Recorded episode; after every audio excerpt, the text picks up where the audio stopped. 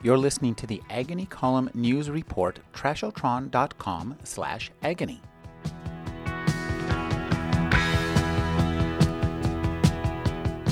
The new book by Dan Lyons is Disrupted My Misadventure in the Startup Bubble. Thank you for joining me, Dan. Thanks for having me.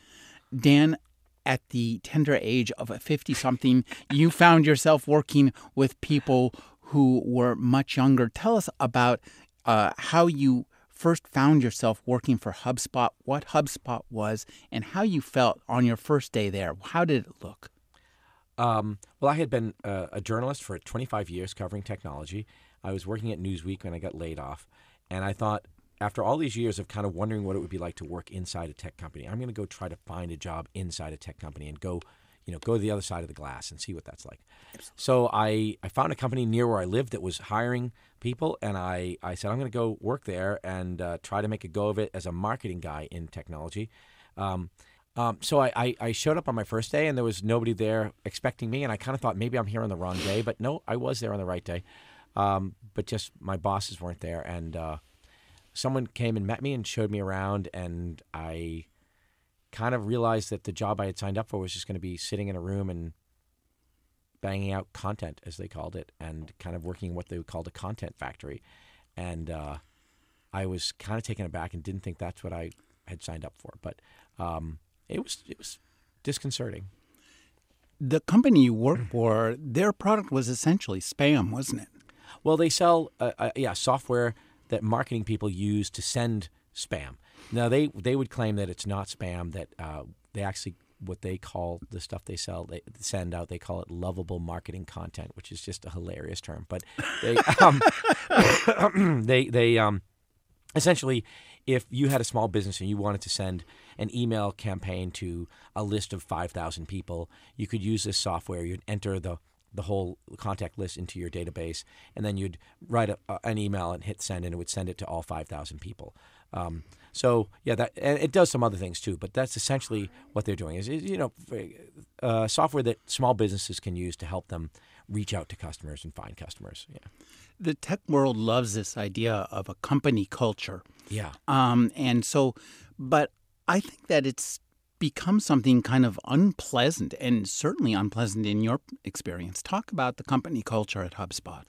Well, it was very much about you have to, you know, drink the Kool-Aid, as they say, and you have to be very pro HubSpot. You can't be critical. You have to be very enthusiastic and and uh, sort of a super cheery cheerleader is what I used to call it.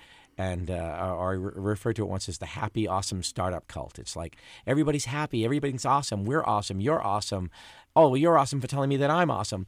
And they, um, so you have to buy into that kind of thing. And I think, um, I think a lot of tech companies now make this big emphasis on how important culture is, and then they try to create an artificial culture. In other words, I think I think organizations always develop some kind of culture over time, and they, they become a certain kind of place.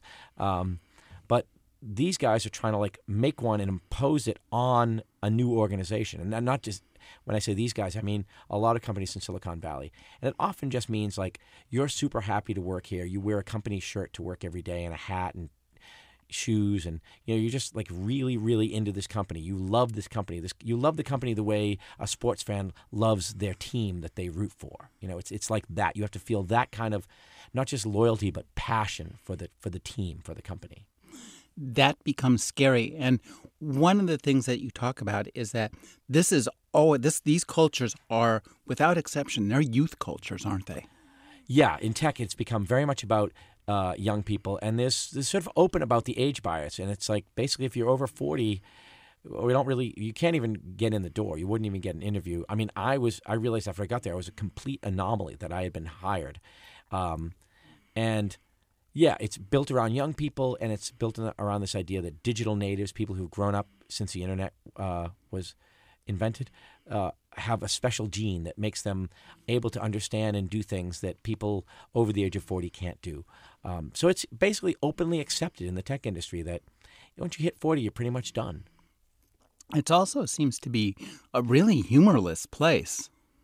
Well, yeah, yes and no. I mean, yeah, they don't have much sense of humor about themselves, right? Mm. There's no, uh, you know, there's a, a, a story about a guy that one of the founders started bringing a teddy bear to meetings because he wanted it to be the representative of customers, and he would put it at the table, and everybody would have to, you know, pay attention to the teddy bear because the teddy bear is the customer. And I thought this was, you know, hilarious and insane, and nobody would laugh. Nobody would laugh. So, I mean, they have a sense of humor about other things. They think they're kind of they make these parody videos. That's the other thing that like tech companies now like to do is everybody has to make a parody video where you take a uh, a Lady Gaga song and you change the words, or you take Gangnam Style and change the words and make it about marketing or something. And I mean, they're horrible. They're, they they make you cringe, but they think they're really cool and really funny, and they think it's like this is our fun culture. We come to work and we have fun.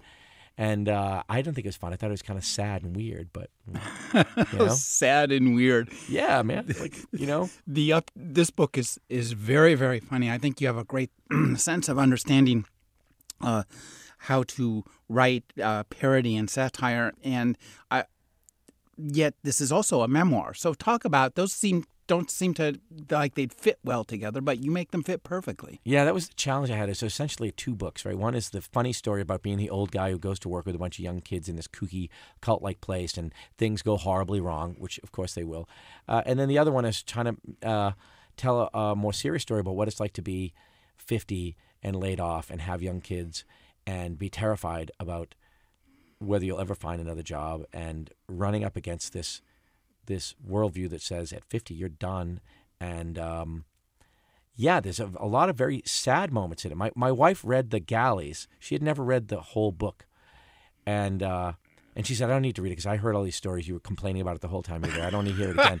But she read the galley i had her read it. She's a very good proofreader. So i had her read it for uh, typos and stuff. And she said you know there's a lot of really sad moments in this book too like it's funny in a lot of places but there's a lot of moments that kind of like you know break your heart and so yeah, I tried to. I'm trying to balance those two things in a book, and I hope I did a good job of it. But I, at post 50, you're certainly not done. You're just started. Oh, you have yeah. a brand new career. yeah. Thank you for joining me. Dan Lyons' new book is Disrupted My Adventures in the Myth Startup Bubble. Thank you for joining me. Oh, thanks Dan? for having me. Yeah, thanks a lot.